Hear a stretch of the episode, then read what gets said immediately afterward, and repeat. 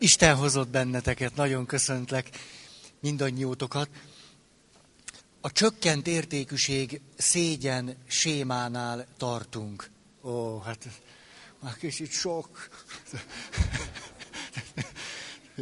Szóval a csökkent értékűség szégyen séma, ami sokkal többünkre érvényes, és sokkal többen vagy többünk szenved ettől, mint ahogyan talán első látásra, gondolatra, vagy benyomásra mi magunk ezt magunkkal kapcsolatban gondolnánk. És már az is nagy dolog, hogyha valaki fölismeri, hogy ő rá érvényes ez a csökkent értékűség szégyen séma, és annak az összes világa. Hát erről beszélünk, és mégpedig vezet bennünket egy jó szándék. Hát szerintem ezt mondhatjuk. Ez a, a jó szándék pedig az, hogy állandóan azt tapasztaljuk, hogy vannak olyanok, akik tartósan nincsenek jól. És hogy tudjunk szólni éppen a sémákkal kapcsolatosan, és most különösen is az önbecsülés szégyen sémára vonatkozóan azokhoz és azokért, akik emiatt tartósan nincsenek jól, hogy ők lehessenek jobban. Ah, és akkor ezért, ezért beszélünk, ezért, ezért, ezért. Na most, a múlt alkalommal fontos dolgok történtek, én legalábbis így éltem meg, hogy fontos, fontos dolgokat mondtunk ki, és ez már is egy nagy segítség lehet, hiszen éppen ennek a sémának a világához az is hozzá tartozik, hogy sokan nem is ismerik föl, hogy ebben a sémában vannak, és magukat úgy látják, hogy ők tényleg rosszak. Tehát ezt nem egy sémaként értelmezik, hogy aj, megint itt van ez a fene sémám hanem hát most megint kiderült, hogy ilyen vagyok. Hát nem mindegy, hogy egy helyzetre vonatkozóan az a benyomásom, hogy na megint a sérülésem átvette az irányítást. Ugye? Vagy pedig azt mondom, hogy jaj, ez, ez nagyon ciki, megint kiderült, hogy tényleg ilyen hülye vagyok. Egyáltalán nem mindegy. Egy kicsit sem mindegy. És hogy ezért is beszélünk erről, hogy fölismerhető legyen, és így különböztettünk meg négy csoportot az önbecsüléssel kapcsolatosan. És az első csoportba kerültek azok, akiknek van belső és külső önbecsülése, illetve számukra elérhető a belső és külső forrása is az önbecsülésnek. Ugye ők voltak a szabadon cselekvők, és ebben a cselekvésben nyilván nem egyszerűen csak mindig csinálnak valamit van benne, hanem hogy ennek gyümölcsei vannak, eredményei vannak a szó jó értelmében. Ilyen értelemben szabadon cselekvők vagy teljesítők. Akiknél csak külső forrás érhető el az önbecsülés szempontjából, ők a kényszer teljesítők. Érthető módon, nem ragozzuk. A harmadik csoportban, ahol a belső forrás elérhető, de a külső nem, ők az életélvezők, akik azonban nagyon sok mindent parlagon hagynak, olyasmit is, ami nem csak a maguk, hanem mások javára is lehetne. Haha. És aztán a negyedik, akiknél se a külső, se a belső önbecsülés nem érhető el, ők a nélkülözők. Ez volt az első. A második, ugye akkor megkülönböztettük a belső és a külső önbecsülést, és volt egy jó hírem. A jó hír így szólt, hogy a külső önbecsülés növelésével a belső önmagában még nem változik meg hanem az történik, hogy pillanatnyilag az ember nagyon sokat ivott, akkor tele van. De előbb-utóbb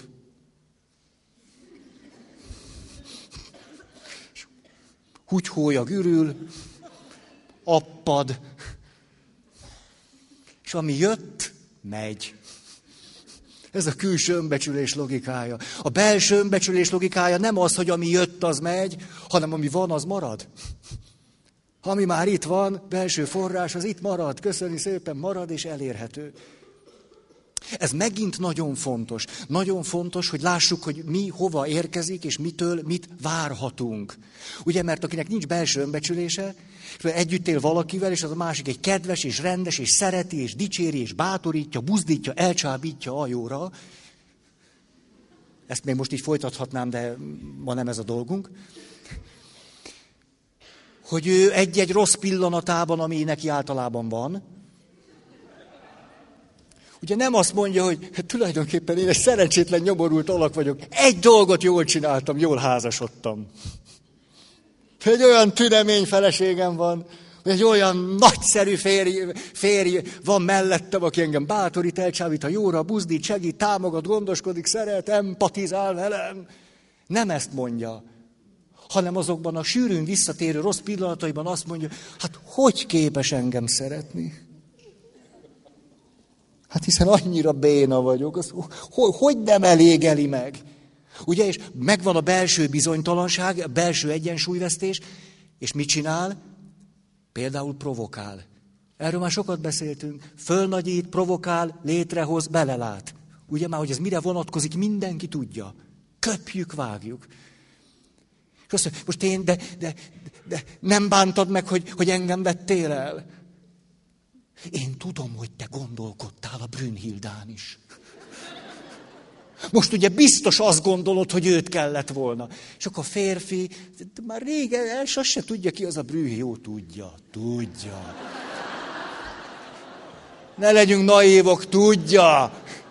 De volt neki egy döntés, elkötelező, szereti, minden. Jó, hát tudja, és emellett én velem van. Na azért,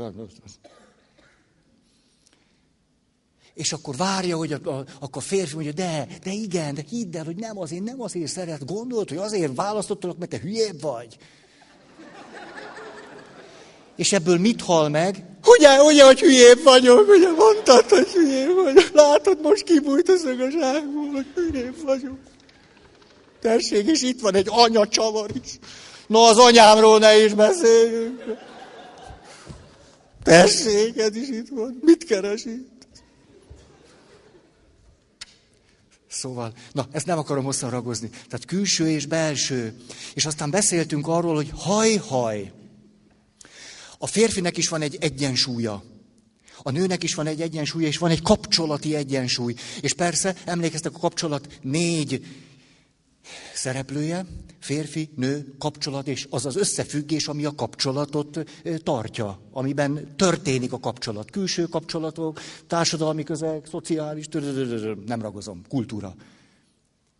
Ugye, de akinek a belső önbecsülése nincsen, ott az a probléma a kapcsolatban, hogy amikor a társának megrendül az önbecsülése, és a társa szomorúan fáradtan, az a nagyszerű pasi, aki szereti őt, az a nagyszerű pasi fáradtan sóhajtozik, mert nehéz az élet neki is néha.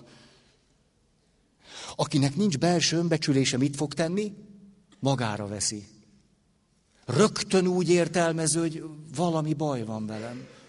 Már nem vagyok szép, vagy már nem vagyok kiváltos, nem vagyok jó. Na most kiderült. Hát most ed- eddig tartott. Eddig tartott. És a férfi nem szuszoghat, nem, nyug, nyug, nem pihelhet egy picit. Érzelmi melleállás, társtámogatás minősége. Ugye az elégedettség, érzelmi összetartozás, társtámogatás. Na de a nő a férfinek a fáradtságát magára veszi. A férfinek a krízisét. Hát szabad a férfinek krízisbe kerülnie néha. Nem. Ki mondja, ki mondja hogy nem? Tehát szabad, de hol nincs önbecsülés, belső forrás, magamra veszem. Ezért a férfi szuszol, rosszul se lehet lenni, kifakad. Ugye, ugye, tudtam, hogy velem van a baj, hogy tudtam, hogy te nem látod.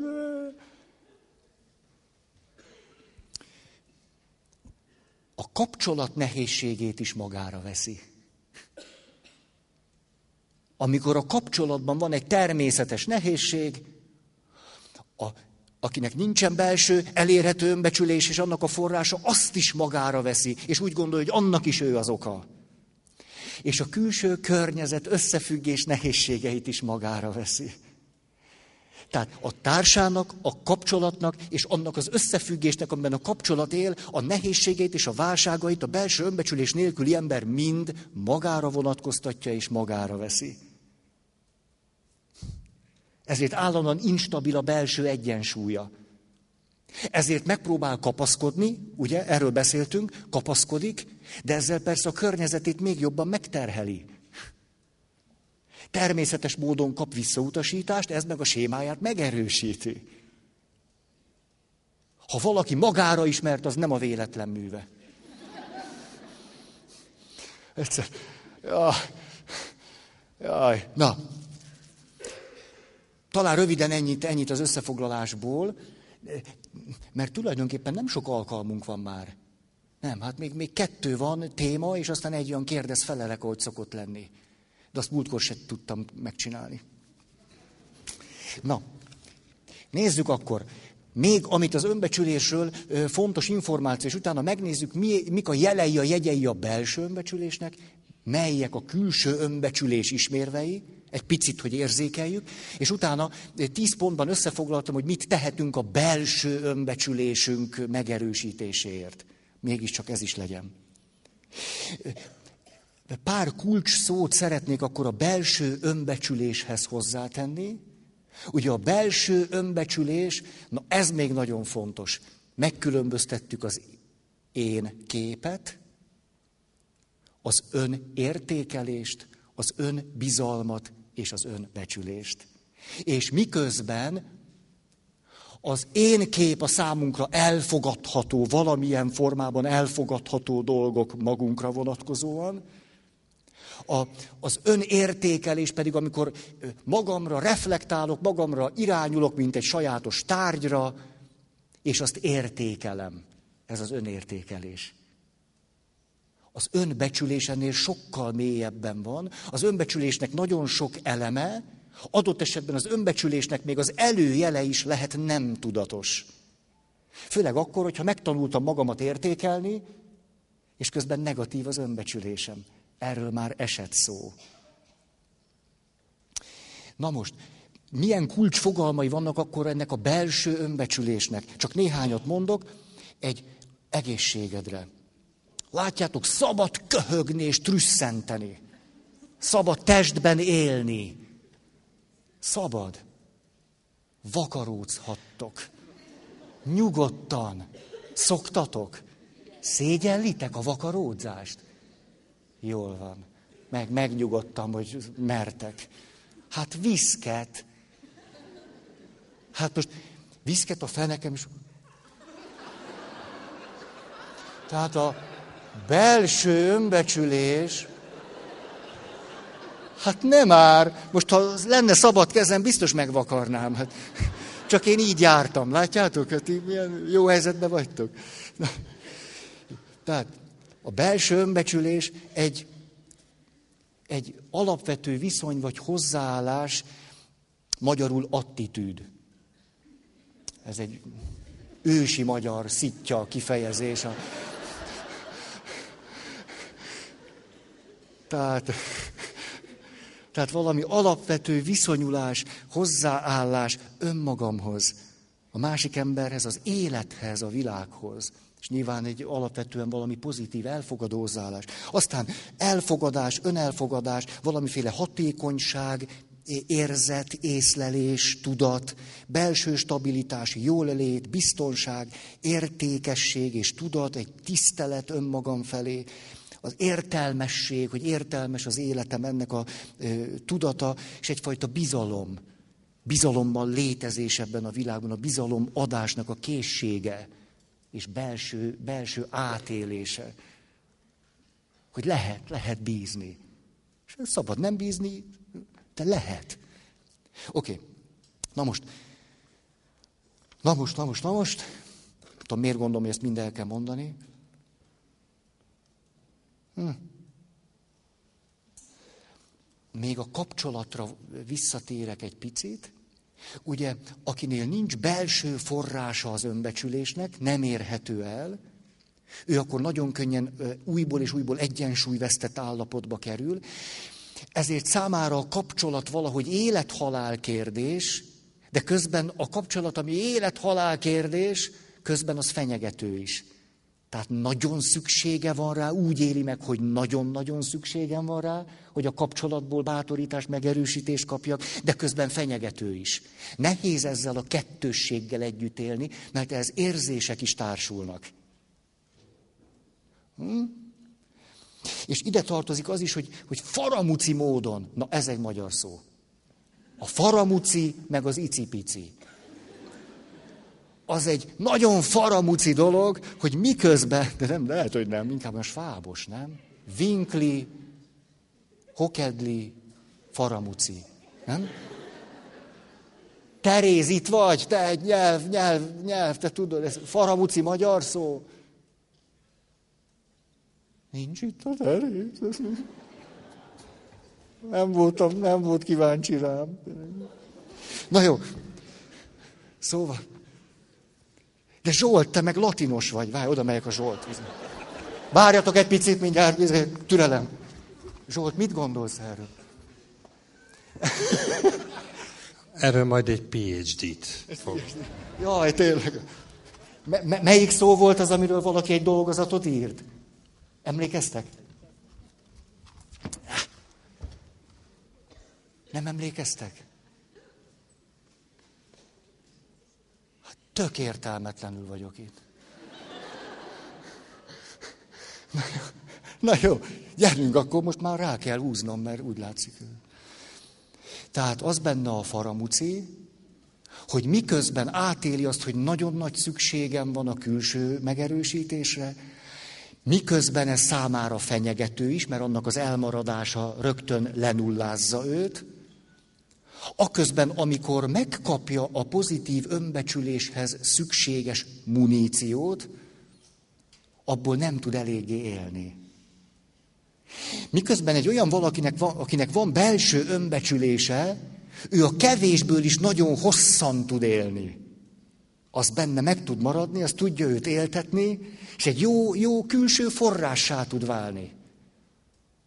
Ugye, hogy mondta az a kedves valaki, aki odajött hozzám, miközben a rántott sajtomat próbáltam meg megenni, ugye nem sikerült, de hát ez az én egyéni szosz problémám, hogy a, hé, hogy, hogy a feleségem egy hétig jól volt. A lelki gyakorlat után. A feleségem egy egész hétig jól volt. És hogy, hogy tudjátok, így összeugrott a gyomrom, hát még nem ettem addig semmit, csak... És az volt, hogy azt, amit én ott azon a, azon a napon elmondtam, abból egy életen keresztül lehet élni. Egy életen keresztül. És egy hétig volt tőle jól.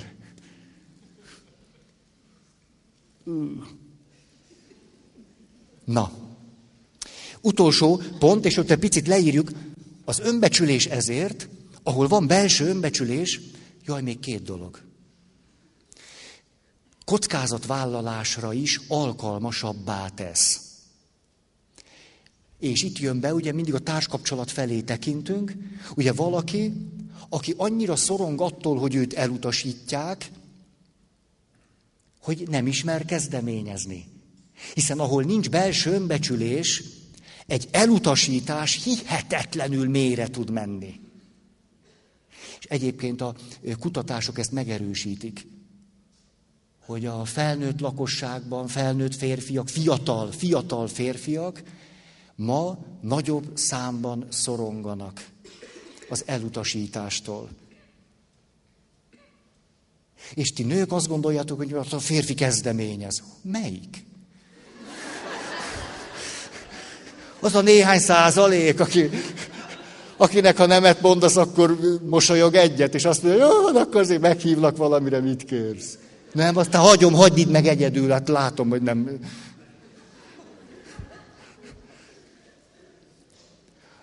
Szóval, hogy ott tud már nehézzé válni egy megelégedett és boldog és tartós társkapcsolat, hogy egyáltalán ismerkedni mereke. Bírom-e az elutasítást? Hogy az elutasítást miért kéne magamra venni? Hát ő neki nem jöttem be, szegény. Hát, ó, hát, ó, ó, hát, és már is egy mély együttérzésem lesz vele. Eddig tetszett, és most meg egy, még egy együttérzés is van. És ezzel a szép élménnyel megyek haza. Ugye, hogy sikerült még mélyebben megszeretni valakit, tetszik is, és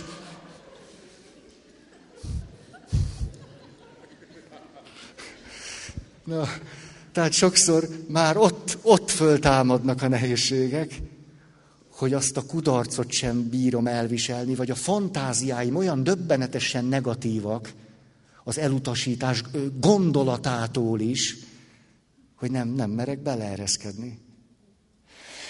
Micsoda megbecsülésem azoknak, akik próbálkoznak. Nagyon cup nektek.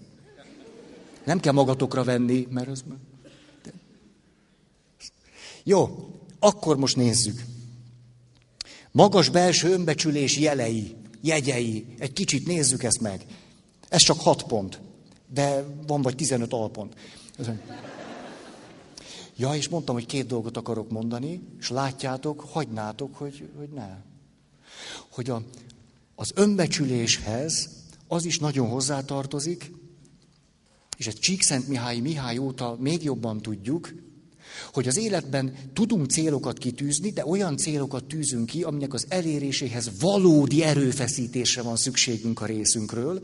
Tehát nem adják könnyen, nem adják ingyen, még valami kockázat is van benne, sőt így mondják a, a hozzáértők, hogy a bukás lehetősége is benne van.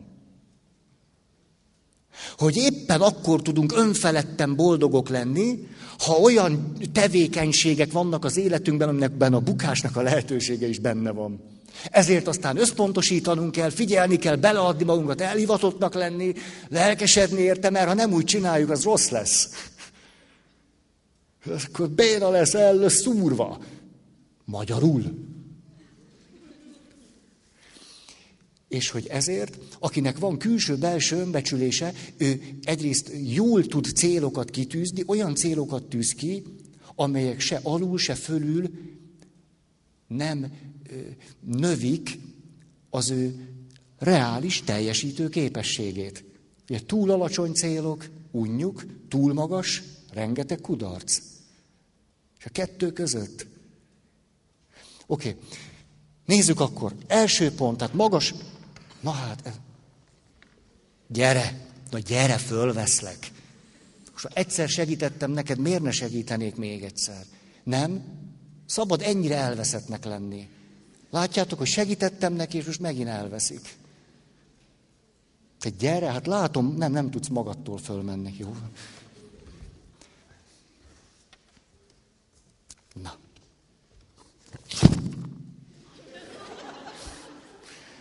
Egy. A magas belső önbecsülést jellemzi, annak a készsége, képessége, hogy képes vagyok tartós, szoros, érzelmileg közeli adott esetben meghitt kapcsolatokra. Egyáltalán ennek a készsége és képessége. Tehát képesség érzelmileg meleg emberi kapcsolatokra, meghittségre. Azt mondja, amikor a kutatók rákérdeznek erre, egy nagyon érdekes kérdést is ide tesznek, még ez így szól, biztonságban érzed-e magadat magaddal? Ez egy jó pofa kérdés. Hogy egyedül vagy, este egyedül vagy, éjszaka egyedül vagy, mikor egyedül vagy, egyedül vagy, hogy te ott biztonságban vagy-e magaddal. Ez egy jó, jó, ezt ajánlom nektek. Oké? Okay? És azután, hogy erről már esett szó, hogy a saját egyensúlyvesztésem tehát nem fenyegeti a kapcsolatot. Mert képes vagyok azt saját egyensúlyvesztésként tudatosítani, és nem viszem be, mint a kapcsolat kritikáját. Ennyi. Második. Erről már sokszor esett, csak meg akarom nevezni. Szabad az érzéseimet, érzelmeimet megélni és kifejezni. Ennek a szabadsága. De egy kapcsolatban emlékeztek, mindig hozzá szoktuk tenni, na de nyilván a kapcsolatot nem romboló módon. Hát nyilván, hiszen egy kapcsolati összefüggésben beszélünk önmagunkról. Tehát képes vagyok az érzéseimet megélni, kifejezni úgy, hogy az nem rombolja a kapcsolatot. Harmadik, az élet pozitív szemlélete. Ugye ez csak egyetlen elem. És ide megint csak, amikor rákérdeznek, hogy kinek van belső önbecsülése és az milyen, akkor itt megint egy érdekes dolog van. Jó érzéssel gondolsz-e magadra? Ez is egy jó kérdés. Hogy magadra gondolsz, milyen érzések jönnek a méről. Mondjuk milyen érzések jönnek először, és milyenek jönnek méről. Csak úgy magadra gondolsz. Oké? Okay? Következő. Igényeink, szükségleteink elfogadása. Szabad, hogy legyenek szükségleteink és igényeink. És itt mondanék picike alpontokat, de nem akarom túl ragozni őket, ilyesmiket, hogy például, ha vannak és szabad, hogy legyenek igényeim és szükségleteim, akkor szabad egy kérés nem teljesítenem. Nem muszáj minden kérést teljesíteni. Szabad egy kérésre azt mondani, hogy nem, ezt nem csinálom meg. Hogy szabad egy kérésre azt mondani, hogy nem. Még egy katolikus férfinek is. Kérik, és azt mondja, hogy egy kedves ismerősöm azt mondja, valaki felhívta telefonon, hogy te segítenél? Erre azt mondja, hát mielőtt az önismereti csoportba jártam, biztos.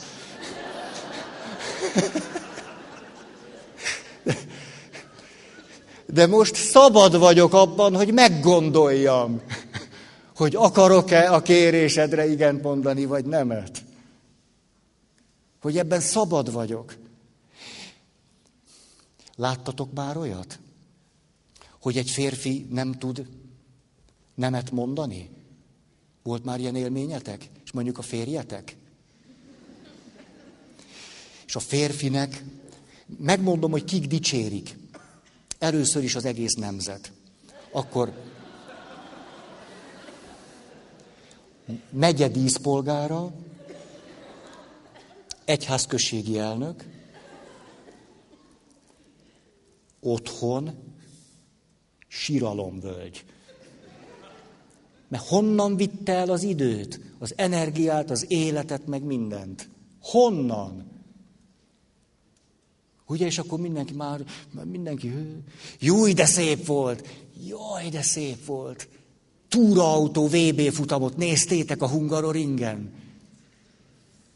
Emberek. Rosszba leszünk.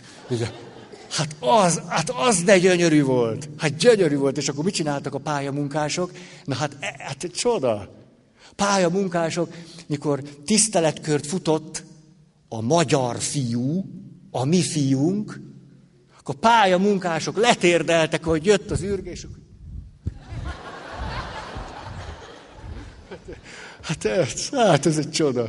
De szép ez. Nem, hogy így, így. Na, szóval, még a neten talán meg tudjátok nézni. Hát ennél most fontosabbat ma estére nem tudok elképzelni. Hogy a mi fiunk futamot nyer. De hogy, emberek, hogy? Hogy? Szépen. Ez jó, ez, ez, jó, ez, nagyon, ez, te láttad tényleg? Láttad. Hát, ó, de jó, legalább mi ketten akkor. Jó, szóval, Szóval, hol tartok? Ez teljesen el, el józan eszemet elvette ez a szépség. Mi fiunk nyert. Szabad nemet mondani. Ugye egy kérésre szabad nemet mondani. És egyébként is. Hogy szabad azt mondani, nem, ez nem fér bele. Ne, ne haragudj, de a feleségemnek megígértem, tavasz lévén, levén, hogy a kerítést fogom lefesteni. Hogy a téli tető szerkezet hiányosságait beleértve a cserepeket fogom megcsinálni. Ezért nem tudok jót tenni Honoluluban. Mert a feleségemnek megígértem, hogy a cserepeket megigazítom odafönn. Ez nagy férfiúi erény. Ugye? Mert ma egyre kevesebb feleség van, aki a férfi sikereinek az uszáján halad. Uszáján. Tehát, értitek? Tehát ő hordja ezt az uszályos izét, és a feleség fogja, mint egy öt éves... És megy. Na jó, nem. Tehát a legtöbb feleség ma már szeret egy tisztességes házban élni. Per abszurdum. Jó, tehát szabad nemet mondani. Szabad nem magyarázkodni. Hogyha jogosak, az, az jogos, hogy vannak igényeink, szükségleteink, szabad nem magyarázkodni. Szabad nem megmagyarázni, szabad nem érvelni. Sőt, tudjátok, ez a legszebb, ezt szeretem, férfi létemre, gyere csavar, legyünk együtt egy kicsit. Ez, nem, ez az anya. Ugye jól mondom, ő az anya. Hát tudtam én, hát azért van érzékem. Tehát ez... A legszebb az az, hogy szabad nem logikusnak is lenni. Hogy amikor a szükségleteink előkerülnek, nem kell logikusnak lenni. Jó lesne. Szükségem van rá. Tedd meg a kedvemért. És ez kimondható, kifejezhető. Nem kell magyarázni, érvelni, értelmezni, nem kell, hogy logikus legyen. De tudjátok, az a szép, amikor neked van egy szükségleted, és kielégíted, miközben azt mondod, hogy micsoda hülyeség, elégítettél ki már olyan szükségletet, ami egy hülyeség. Örülök neki. Örülök neki. Költöttél már hülyeségre? Örülök neki. Jó, ezt is lehet túlzásba vinni. Tehát, ugye, mert van egy másik, költöttél már értelmes dolgokra is? Hát nem, mert már nem maradt pénzem, ugye? Tehát, hogy néha egyszerűen csak, ettél már télen fagyit? Jó. Nyáron forró teát ittál-e? Jól van. Tessék? Hát te tudsz élni. jó, jó, jó. Hát ez, na. Aj. Külföldön voltam nem olyan régen. Szállodában szálltam meg, meghittak, és akkor kérdezte ott a hölgy, hogy milyen legyen a szoba, zuhanyzós vagy kádas. Már a kérdés is jól esett. Jó, olyat választhatok a mép, és elgondoltam, hogy este hazaérek, és mi fog nekem igazán jól esni. Van veletek ilyen, hogy elgondoljátok, hogy este mi fog igazán jól esni? Tudtok így élni? Háj, de jó. És megadjátok magatoknak? Légy Jó. Ezzel például a házastársunkat is nagyon tudjuk kimélni. Nagyon. Következő. Egészséges önérvényesítés. Például, hogy jogom van a nyugalomhoz vagy a pihenéshez. Szabad, szabad nem csinálni semmit, pihenni, nyugodni. Nézni, ahogy a rügyek fakadnak. Na. Tehát önérvényesítés, igényeink, szükségleteink elfogadása, eszembe jutott a női alkalom. Ja, és még, még többet olvastam erről a témáról. Nem nyugszom.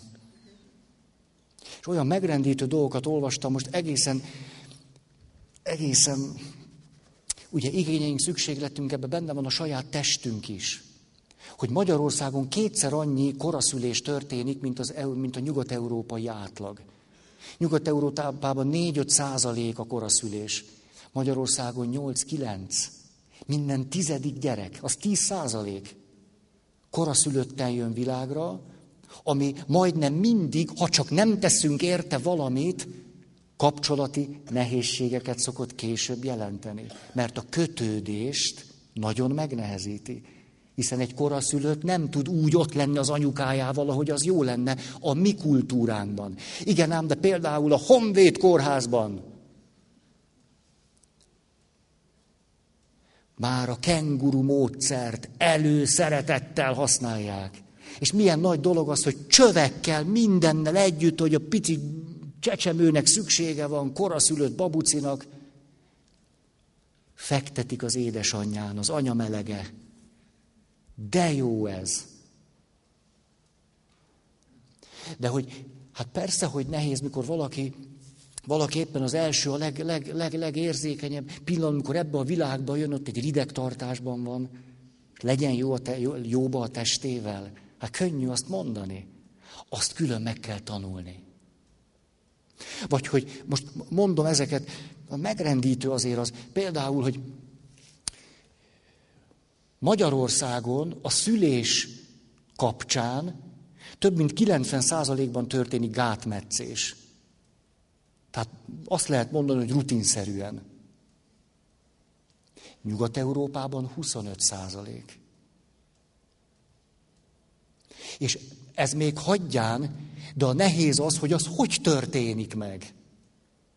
Ki csinálja, hogyan csinálja. Hogy milyen élményeid lesznek a szülés közben. Tehát az egy olyan elemi, elemi, emberi, női, testi élmény, hogy az elmondhatatlan. Hát én úgy átélem, hogy... Csak minden együtt érzésemmel, hát állítólag, na jó, jó. Nem, ezt ne folytassuk. Ezek, na, az is kiderült, most a pszichoterapeuták írták ezt le, hogy nagyon sokszor a szülés közben, például a szexuális bántalmazásnak az élményei vagy emlékei is föl, föltörnek, vagy föltámadnak. Hát nem is, nem is elképzelhetetlen, nem is furcsa, hogy így van. Úgy egy kiszolgáltatott helyzet, ott férfiak sokszor a, mi világunkban azt csinálnak ott szint, amit akarnak, meg úgy, ahogy a nők akarják. Hát hogy ne tudna fölelevenedni mindez?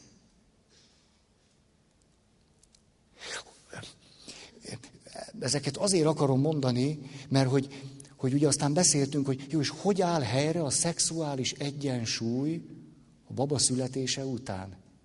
Miközben lehet, hogy egy csomó olyan eh, előre nem látható, elgondolható, eh, nagyon erőteljes élmény az, amit a szülés közben átél a nő, amit nem is lehet előre sejteni. Hogy ott sokszor milyen fontos hónapokig, akár évekig tartó, eh, gyógyító együttlétre lehet szükség.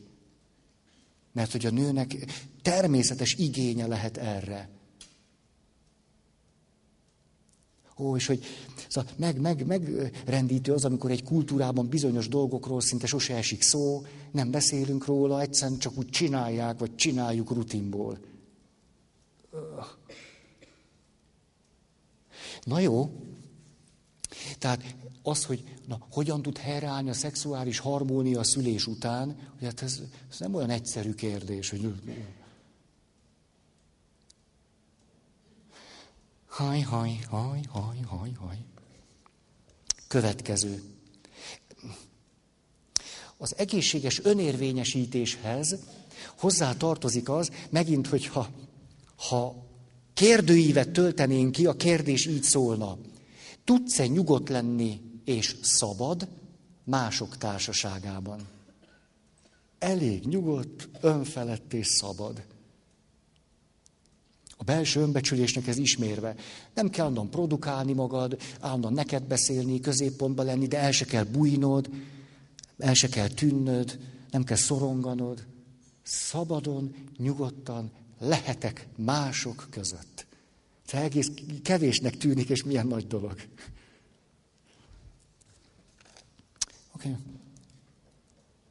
Hatodik pont, hogy egészséges belső önbecsülésben ismerem a saját korlátaim. Tudok a saját hiányosságaimról, de ezek az önbecsülésemet nem veszélyeztetik, nem kezdik ki, de tudok róluk. És itt hoznék tíz alpontot, csak hogy úgy megemlítsük. Egyikről, másikról egy pici történet. Azt mondja, a korlátaimhoz az is hozzá tartozik, hogy szabad lennem hogy így tökéletlenül szabad lenni. Egyszerűen szabad, hogy, hogy, hogy létezzek. Így, így. Miközben néha éhes vagyok, néha szomjas vagyok, néha ilyen vagyok, olyan vagyok. Szabad lenni. Szabad tökéletlenül lenni.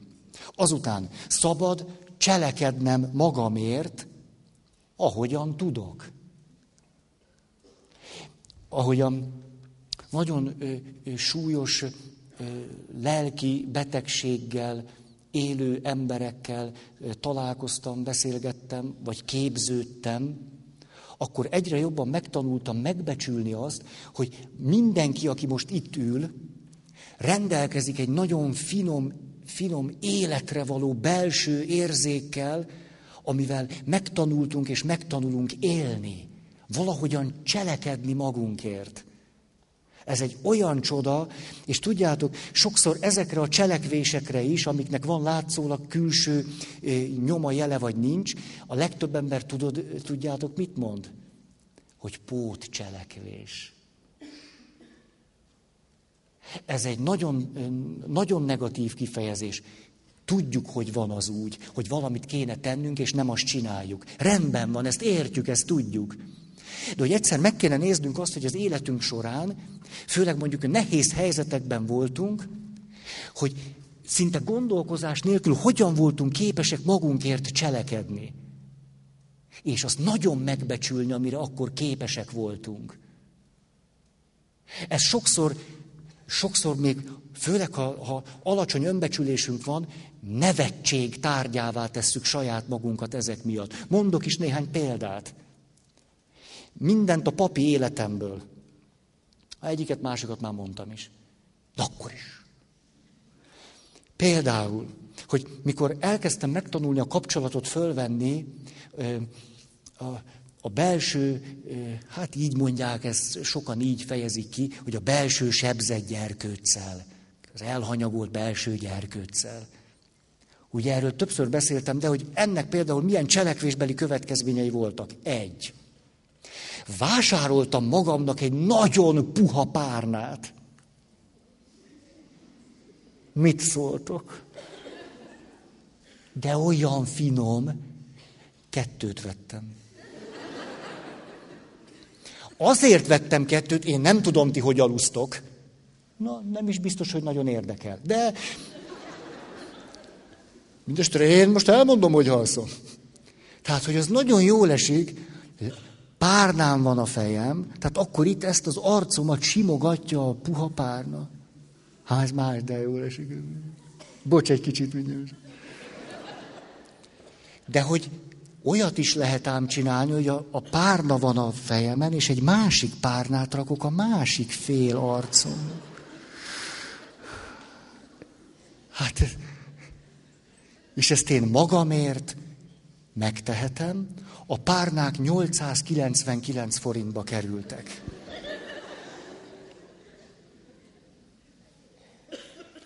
nyolc volt a kettő, és mondtam a hölgynek, hogy tartsa meg a többit.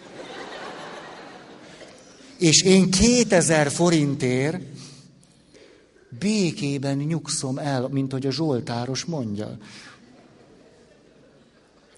a két dugós fürdésről már tettem említést néhány évvel ezelőtt. Hát ugye magas vagyok, tehát a kádakat nem az én méretemre tervezték. Van egy pici fürdőszob, nem egy jacuzzi. Egy kicsi kád, ami elfér. Na de, ha én belemegyek a kádba, mi, mi fér még ott el? Tehát azzal küzdöttem, hogy pont mikor már úgy jó lenne, hát ott már vége van a kádnak. Ugye, de vége van a fürdőszobának, vége van a lakásomnak, tehát ezt nem, nem, nem, ezt nem, nem lehet orvosolni. Na de akkor emberek rájöttem arra, hogy, hogy két lyuk van a kádon. Jó, hát van egy harmadik, az a nagy, ahonnan beszállsz. De... Most a... Azt inkább nyílásnak tekintem, vagy nem tudom minek. És akkor föltaláltam a két dugós fürdést. Hogy? Hát az egyik dugót le, a másikat a túlfolyóba. És amióta a túlfolyóba is dugó van, azóta jó, hogy bele nem fulladok. És gondoljátok, hogy itt megállt ez a a fejlődésem. Akkor rájöttem, hogy 1900 vagy 800 forintért nagyszerű, finom, puha párnákat lehet venni. Utána néztem valami paplannak. Drágáim, paplan. És ez nem valami szövet húzat rá. Mi vagyok én? Finom anyag.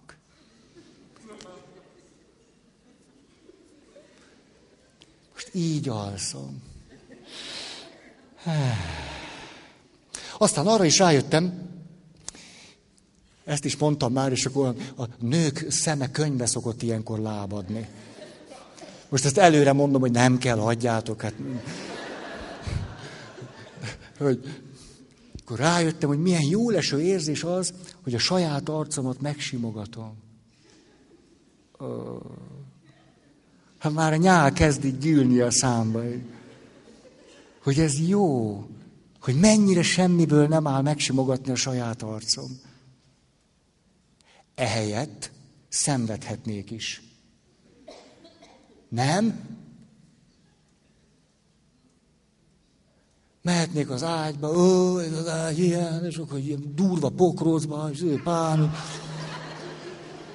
Ugye, miután csak ilyen tica mozdással, ugye, tudod ki? Na, jó van. Mit szerettem volna érzékeltetni? Szabad önmagunkért cselekedni. Szabad. És sokszor mindaz a cselekvés, amit megtehetünk magunkért, egy sebzett, alacsony belső önbecsülésű ember számára eszébe se jut. Ott kezdődik, hogy eszembe se jut, hogy cselekedhetnék magamért. Eszembe se jut. Mikor eszembe jut, hogy valami, az, ez micsoda hülyeség. Hát senkinek sincs két dugója. Hát ilyen hülyeség, pont két dugó. Elmondjam, hogy mi van még a fürdőszobámban, most teljesen bevezetést adok nektek intim szférámba. Például, fütyülök rá, hogy minek kell lennie egy rendes fürdőszobába.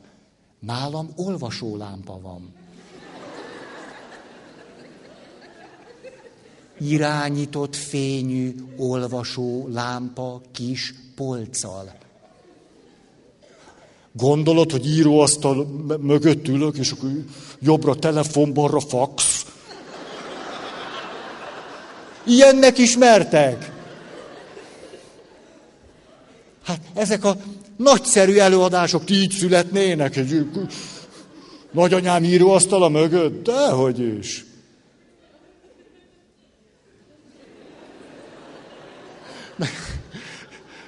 Na jó, ezt most már tényleg befejezem, csak úgy jó, le, szóval jó eső érzéseim támadtak, hogy magamról beszélek, és ebbe egy... De most valaki szívesen jönne, akkor... Na, azt akarom csak mondani, hogy olyan sokféle cselekvési lehetőségünk van, ne becsüljük le, ne minősítsük, ne cikizzük le, ne tartsuk nevetségesnek, ne, ezek mind, mind nagyszerű dolgok. És a másik, nyilván van ennek komolyabb része is. Amikor valaki, eh, aki állandóan instabil, olyan finom, finom, egyszerű, maga számára sem tudatos eh, lehetőségeket talál arra, hogy tudjon lenni, és hogy ezeket te meg tudod becsülni. Hát van például egy idős néni, jártam hozzá Óbudán ott az idős otthonba, ő neki van valami 50 plüss macskája. Ugye rendeset már nem tart, jobb is, de a macskának is. De látjátok, ő belőtte azt a minőséget, ahol ő gondoskodni tud. És most ti csak derültök azon, azt mondjátok, hogy ő a plüss macskáról. 50 macska, ne hülyéskedj már. Gondolj meg, amikor takarítani kell, az egy külön nap egy idős néninek. Szóval 25 délelőtt, 25 délután, még úgy is sok. Kiporolni, hát micsoda poratka tenyészet lehet ott, nem? Gyere, cicus, majd én ki, szépen ki porollak. És ez a néni, tőle bementem, hogy, hogy de az 50 macskából 30 körbe van rakva az ágyánál. Hát ugye aranyosan nevettek ez. És látszik, ez valahogy ez a mai téma az ágy. Tehát, ágy meg a kád. Körbe van rakva, és ő úgy alszik, hogy akár merre fordul, mindig egy macska.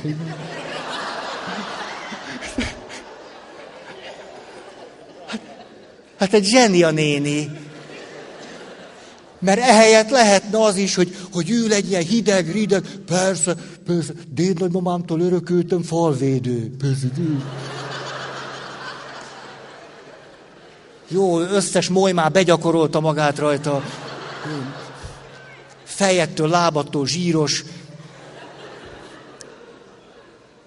Plüss macskák, tik, tik, tik, tik, tik, tik. És ülhetne és sajnáltathatná magát. Ez a néni nem sajnáltatja magát. Rápillant egy macskára, és... Na, tényleg, hogy... Szóval, hát vannak itt komoly dolgok is, csak egy se jut eszembe, az a baj most. De mondok, mondok mindjárt komolyat is. Például, ugye sokszor az egyik legtermészetesebb önstabilizáló cselekvésünk magunkért, akkor valaki nagyon szorong, ezt lehet is látni, mit csinál a nagyon szorong ember, akiben ez nem is tudatos, és csak úgy spontán módon csinál valamit. Hintáztatja magát. Ezt egy más kifejezéssel is lehet illetni, ringat. Felnőtt emberek szokták ringatni magukat. És nem tudom, ezt mondjam el, de akinek nagyon bevett szokása önmagának a ringatása, ő valószínű rá is szorul. Finoman mondtam? Hát az nem véletlen, hogy valaki, valakinek ez megy, megy így, hogy ringatja magát. Ugye úgy van azért az, hogy ha megkaptuk az életkorunknak megfelelő gondoskodást, akkor kinőjük azt a szakaszt. Amikor valaki felnőttként folyamatosan mindig látom, hogy a templomba is lehet látni, beszélek, és ő ringatja magát. De milyen jó dolog, hogy az ő belső világa a maga természetességével képes az ő egyensúlyát ebben a formában föntartani. Most stabilizálódik, ő ringatja magát. Ez nem úgy ciki, gyerekes, béna, nevetséges, hanem egy fölemelő dolog, hogy micsoda szép dolog ez, hogy ezt ő magától így csinálja. Ez szép. Tehát ez a pont így szól, hogy elkezdeni rácsodálkozni, fölismerni azt, hogy mennyi, mennyi finom, nem tudatos módszerünk van arra, hogy magunkat egyensúlyba hozzuk. Hogy fönnmaradjunk. És hogy milyen jó, hogy, hogy tudunk cselekedni akár ilyen picin dolgokat is. Ezért akkor mondjuk csak azt, hogy ez pótcselekvés, ha tényleg az. Akkor valaki ringatja magát, az ott éppen nagyon hasznos dolog. Na. Következő, tehát szabad cselekednem magamért, szabad hibáznom. A Szentmisének szinte nincs olyan része, amit ne rontottam volna már el. Ezt, ezt bátran mondom. Tehát itt, itt sokat most nem, nem tévedek. Nézem az időt. Elmondom az egyik legnagyobb baklövésemet. Másodéves papnövendék voltam, és éppen valahogy beszorultam egy áhítatba,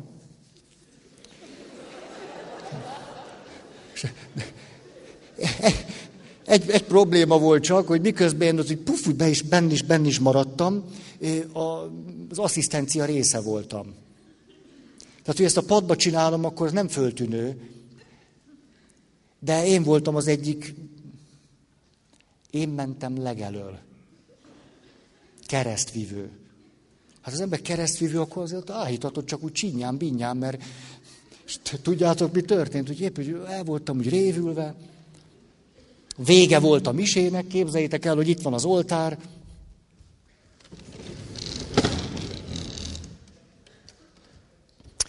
és jöttünk le,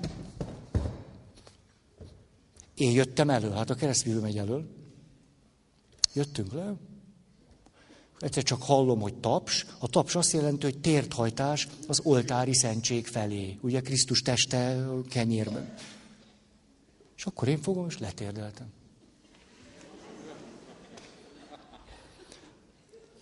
Az ajtó felé. Gondoljátok, föltűnt.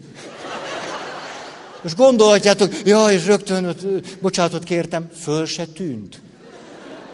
Annyi tűnt föl, hogy úgy letérdeltem, tehát ott volt az oltári szentség mögöttem, de vonultunk, mindenki megfordult, taps, mindenki térdet hajtott, kivéve én, ugye? A templom így volt tele, mint most ti. Úgy hát nyilván mindenki minket nézett, hát mit nézett volna? Egyedül mi csináltunk valamit. Én meg aztán tényleg. És akkor így tért, hogy... Ott kimentek az autók, jöttek, mentek emberek. Ha, ami föltűnt, hogy valaki megrúgta a lábam. Megyek be a sekk, és ez nem igaz, hát nem tud távolságot tartani, hogy itt rúgdos engem. Hát én megyek elől, neki kell tudni a távolságot. Hát persze, hogy belerugott a lábamba, miután ő jó felé. És összerúgtunk. De nekem ez se tűnt föl. Csak ott, ez nem igaz, hát hogy ilyet fölvetnek papnövendéknek, aki nem távolságot nem bírja tartani. Hát én másodéves létemre milyen szépen csináltam. Hát, na, szabad tévedni. Szabad, ez teljesen rendben van, tévedni, hibázni. És főleg akkor, akkor lehet nagyon felszabadító ennek a tudata, ha egyébként valaki igyekszik. Ugye, mert valaki trehány, az egy másik dolog. Tehát ilyen nem törődöm, trehány és igénytelen. Az nem tévedés, hanem nem törődömség, trehányság és igénytelenség. Megvan a különbség, ugye? Oké. Okay. Azután szabad tökéletlennek lenni, szónak mindenféle értelmében, így, így, így, így. Azután szabad magamat meggondolni. Szabad, szabad azt mondani. Te, én tényleg az, azt gondoltam, hogy volt egy barátom, 21 évesek volt, azt hiszem 21, elterveztük, hogy ö, ö, hárman, ő, meg egy harmadik barátunk, meg én, kiveszünk egy kétszobás albérletet. És milyen tök jó lesz, nőket beszélgetünk, élünk vidáman. És mikor már lebeszéltük, az összes minden megvolt, csak a papír nem volt aláírva, akkor a barátom följött, és azt mondta, hogy Feri, rájöttem, hogy mégse. És emlékszem, milyen dühös voltam rá. És azóta is ez bennem van, ahogy az utolsó pillanatban azt tudtam mondani, hogy nem, meggondoltam magam. És most megtanultam nagyon megbecsülni őt ezért, hogy merte meggondolni magát. Oké? Okay? Szabad valamihez nem érteni. Olyan jól esik elmenni az autószerelőhöz, és azt mondani, hogy fogalmam sincs, hogy ez mi. Csak vezetni szeretem. Ugye? És akkor bogarászok az interneten, és a szerelőt fárasztom. Tényleg, múltkor megyek hozzá, te, képzeld, de most elolvastam, hogy az indító áram 560. 560 gyárilag, kis sportautó indító áram 560, és hogy, de most megnéztem az aksit, ami benne van, azt is megtaláltam a neten, az csak 490. Baj ez a különbség? Hogy ilyenkor szoktak eltávolítani a műhelyből. De, de, de tudjátok, milyen érdekes, hogy én ott, ott bénázok, meg azt sem tudom, hogy az micsoda, meg, de hogy mégiscsak az a tapasztalatom, hogy lett egy becsületem ott. Mert látják, hogy ez nekem nem oda toljött, hogy javítsa meg. Hogy ez az ember az indító áramról gondolkozik. Hát azért ez már valami. És látszik rajta, hogy egyébként azt se tudja, mi az. Most, az... De, de látom, vannak itt műszakiak, most jó, jókat nevettek ezen. Na. De most megnyugodtam. Tehát 550-nek kéne lenni, de 490-nel is elmegy. Az élet szép. Tehát szabad valamihez nem érteni. Aztán szabad kérdezni. Ennek okán szabad kérdezni. Ha nem értek hozzá, szabad kérdezni, ez hogy van? Legfeljebb azt mondják, hogy ja, ezt a marhaságot. Hát jó neki marhaság, nekem nem. Szabad valamit nem tudni. Éppen beszéltem erről néhány héttel ezelőtt. Volt egy Volt egy képzés, ez, szorongatom itt a teljesen, hát Feri. Ez az anya, kezdek vele egész jóba lenni. Hogy pedig nem az enyém, nem az én anyám. Le is rakom, hát ha a fia keresi, és akkor legyen otthon. Hogy voltam egy több éves képzésem, és volt ott egy kiképző, és nagyon jó fej volt. Mindig azt mondta, elmondott valamit, na nézzük, akkor azt úgy kell csinálni, hogy, és akkor ide állt, oda állt, ez se állt, azt állt, a felét nem értettem, annak a felét elfelejtettem, tehát a felének a felét elfelejtettem. És akkor ugye negyedből próbáltam valahogy összerakni, hogy ez mi. És akkor mindig, mikor valamit így megtanított, azt mondta, na akkor kezdjük el gyakorolni, próbáljuk ki, nem kell még tudni. Ez volt a szavajárása. Megtanított valamit, azt mondta, nem kell még tudni, hát még most csak csináljuk meg mi, és akkor próbáljuk, hát nem kell tudni. Kedvet adott nekünk ahhoz, hogy csináljuk. Hát jó, hát ha nem kell tudni, hát akkor csinálom. Nem, nem könnyebb úgy csinálni valamit, hogy nem kell tudni. De hát akkor csinálom, elrontom, hibázok, mit tudom én. És mire azt mondta, hogy na, majd ezt egy év múlva elég, ha tudják. Ah, majd fél év múlva elég, ha tudják. Mire tudni kellett, már tudta mindenki. Mert addig csináltuk, már akkor tudtuk is, értettük is, már... Ezt azóta én is megtanultam tőle. Milyen bátorító azt, azt nem kell még tudni, de már csináld. Oké. Okay. Következő. Szabad válságba jutni. Hogy szabad. Szabad, és normális, és belefér, és természetes. Éppen hallgattam valamely, valami műsort, és ott egy lelkész beszélt, és a lelkész áradozott Istenről, idáig rendben van. És akkor rögtön hozzátett, hogy mert hát, hogy ugye, ugye hogy hogy hát az, az Úr, és hát ahelyett, hogy az emberek az Úrhoz fordulnának, ahelyett pszichiáterhez rohangásznak. Na nem már. Hát nagyon nagy dolog, hogy valaki elmegy pszichiáterhez, a szüksége van rá. És az Úr a pszichiátrián is ott van.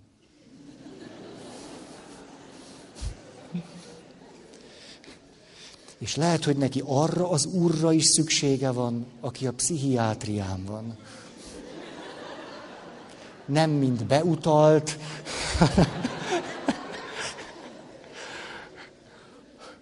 hanem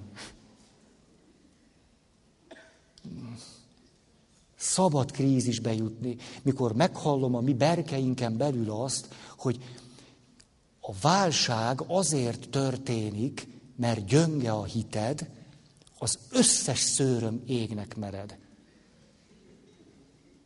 És úgy kidudorodik a ingem. Hát ezt ne. Tehát sokaknál egy külön, hát még azzal is bántja magát, hogy és egyébként nem is lennék ilyen nehéz helyzetben, ha elég erős lett volna a hitem.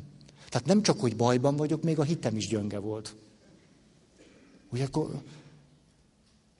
Jó, utolsó pont. És mindezek okán is szabad segítséget kérni. Az is normális, természetes rendben van. Ez tíz pont volt, hogy a korlátainkat ismerhetjük és elfogadhatjuk az önbecsülésünk sérelme nélkül. Rendben. Akkor nézzük az alapvető önbecsülést. Hehe. Csak nem ezen a lapon van. Nehéz az élet ma. Azt mondja, ez az. Jó, ezt mondtam el most. Nézzük a magas külső önbecsülést. Tényleg most az jön. Gyors leszek. A magas külső önbecsülés jellemzői képes a legjobbat kihozni magából. Há. Néztétek a Forma 1-es futamot? Hát, ez, ez, ez akadály lesz. Ez úgy érzem, ez most közénk állt. Úgyhogy ott van ez a Fernando Alonso, ezzel a Ferrari-val. Hát tudjátok. Alonsoról lehet azt mondani, hogy egy olyan autóversenyző, aki kihozza magából azt, amit tud. Meg az autóból is. Csapattársát nem említem. Egy kicsit bánt, hogy ő így vezet egy Ferrari-t. Tehát a magas külső önbecsülés azt jelenti, hogy meg tudom tenni, amit tényleg képes vagyok. Második pont. Képes vagyok felelősséget vállalni. Az, azon a plébánián, ahol voltam, höm, höm, höm, vízi cserkészkedtünk. Az egy jó dolog. És tudjátok, gyűlés, vezetők összeültek, és akkor kezdődik, hogy na akkor valakinek ezt kéne csinálni, ki vállalja. Hogy szokott ez menni? És mindenki nagyon erősen átgondolja, hogy mit mond, ha esetleg még rá is kérdeznének.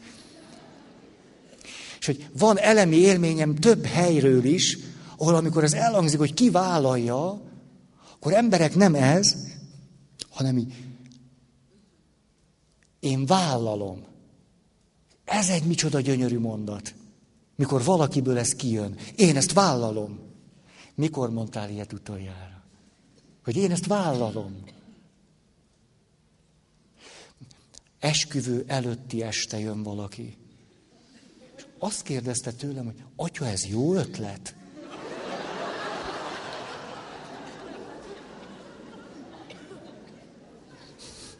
Most mi ebben az ötlet? Tehát, tehát magyarázzam ezt? Ötlet. Az esküvő, mint egy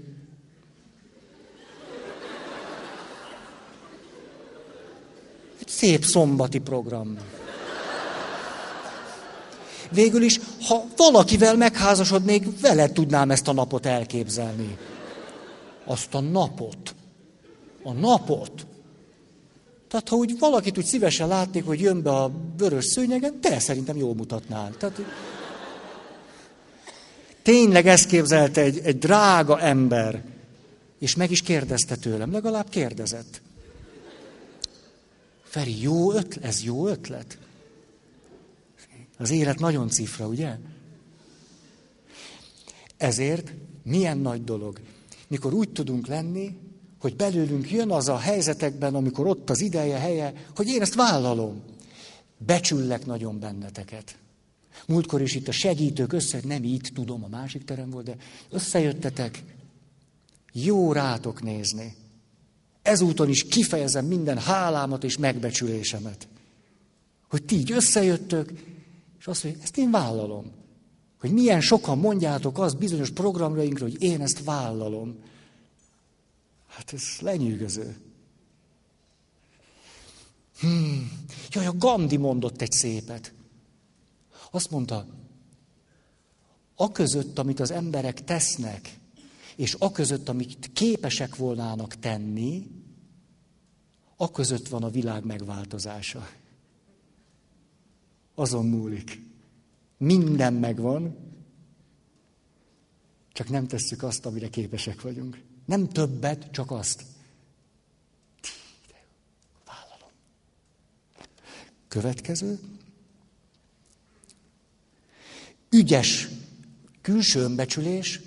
Úgy élem meg magam, hogy ügyes vagyok, kompetens. Éppen hallgattam valami hírműsort, nem tudom én hány, hány évvel ezelőtt történt a mai napon, Franciaországban túlszejtők gondoltak egy nagyot, hogy hol, hol lehetne sokat szakítani, ezért bementek egy óvodába. És a, egy óvodába túlszul ejtették az óvisokat, úgy, ahogy kell, és túlszejtők kiszabadították az összes óvist, meg az óvó pedagógusokat, És külön állami kitüntetést kapott egy olyan óvónéni, aki egy éve volt a szakmában, és a kétnapos túszejtési dráma közben folyamatosan játszott a gyerekekkel. Egy éves volt a diplomája. Ah, ez de nagy dolog. Azt megcsinálom. Kompetencia tudat. Hát tudok én játszani a gyerekekkel. Most azt, hogy itt van két csávú úzival. Nem, nem. Gyerünk! Színcápa, színcápa, milyen szint kérsz? Ugye? Ez Uzi, meg nem tudom én. Na jó. Jó? Azt mondja, igényesség magával és másokkal szemben. Igényesség. Van egy, van egy olyan imádság, karácsonykor szoktuk imádkozni, nagyon szép, szépen bekötött piros könyvben van, hogy ad Urunk, hogy mi is utánozzuk a betlehemi szent család igénytelenségét.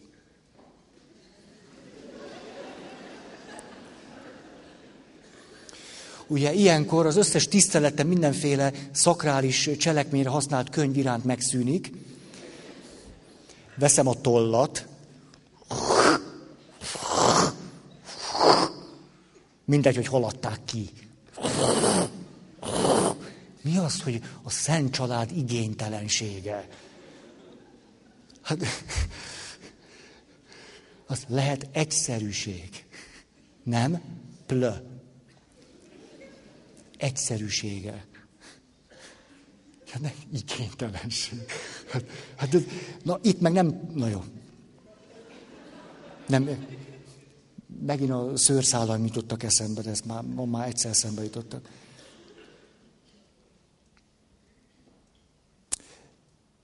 Még kettő van.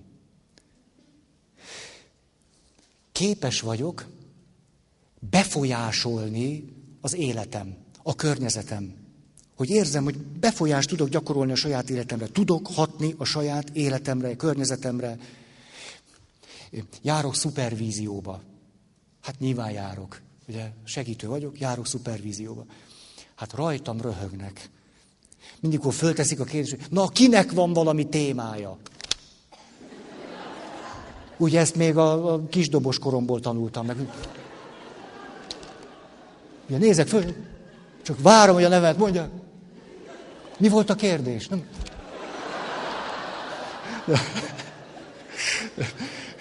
És akkor röhögnek rajta, hogy a Feri meg a témái. Hát de azért járok oda. Hát én, én hát nem az, hogy járok, hogy ha járok, mert fejlődni akarok. Tehát járok. Jó? Ezért van témám is.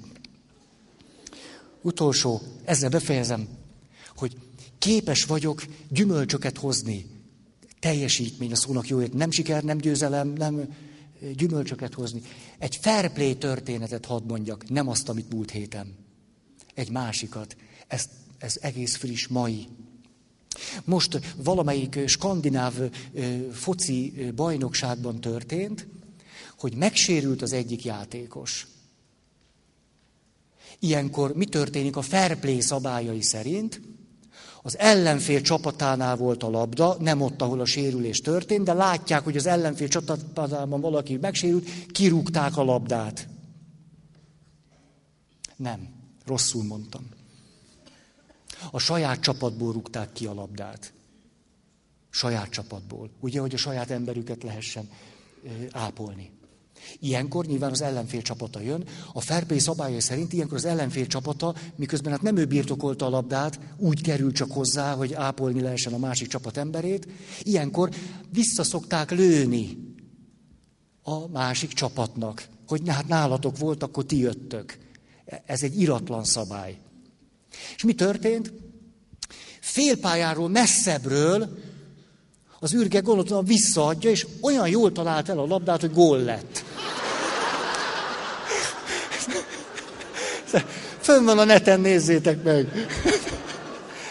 Hát az, az 50 méter. Tehát 50 méter, hogy alányult, és de a kapus kínált, mert ő nem számított erre.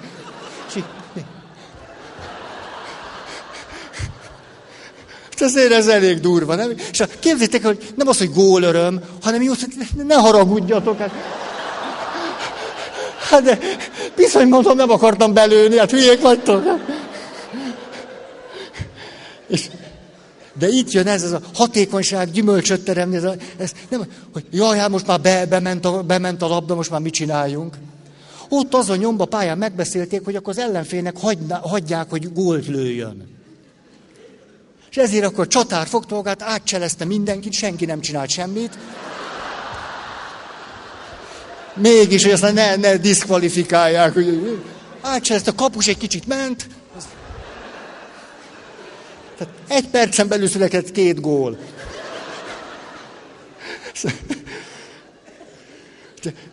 Na, hát ez, ez, de lehet, lehet hatni az életre, lehet így csinálni, és akkor kiavítani, és másképp csinálni, és olyat csinálni, ami... Hogy de, hogy Na, pusszancs nektek, szervusztok, jövő hét, akar-e valaki hirdetni?